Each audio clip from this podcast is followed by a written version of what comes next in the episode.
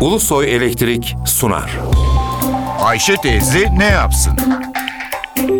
Güngör Uras, Ayşe teyze ekonomide olan biteni anlatıyor. Merhaba sayın dinleyenler, merhaba Ayşe Hanım teyze, merhaba Ali Rıza Bey amca.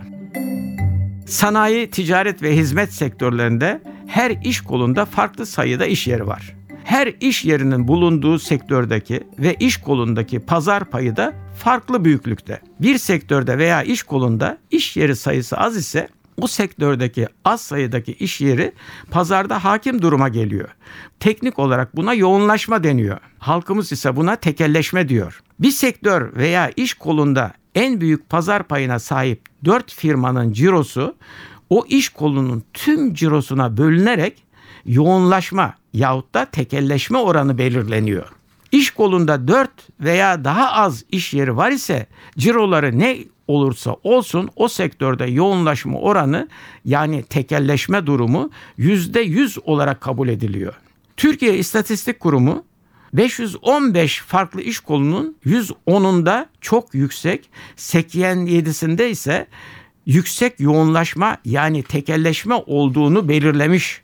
Bir sektörde veya iş kolunda yoğunlaşmayı yani tekelleşmeyi sektördeki veya iş kolundaki girişim sayısı ve iş kolundaki toplam cironun ne kadarının en büyük 4 firma tarafından yapıldığı belirleniyor.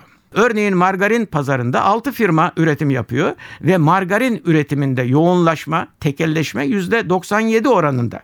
Damatılmış alkollü içkiler üretiminde 6 iş yeri var. Tekelleşme oranı %98 oranında.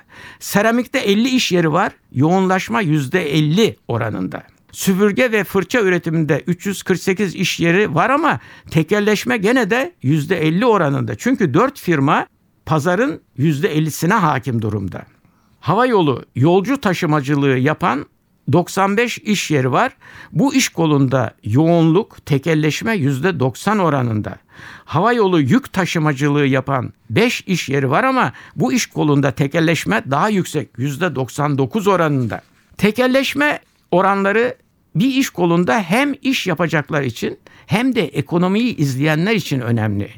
İş kolundaki yoğunluk yahut da tekelleşme piyasaya hakim iş yerlerine fiyat belirleme gücü veriyor.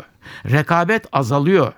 Yeni bir işe soyunacak olanlar yoğunlaşma ve tekelleşme oranlarına bakarak hangi iş kolunda piyasanın doymuş veya doymamış durumda olduğunu görebiliyorlar.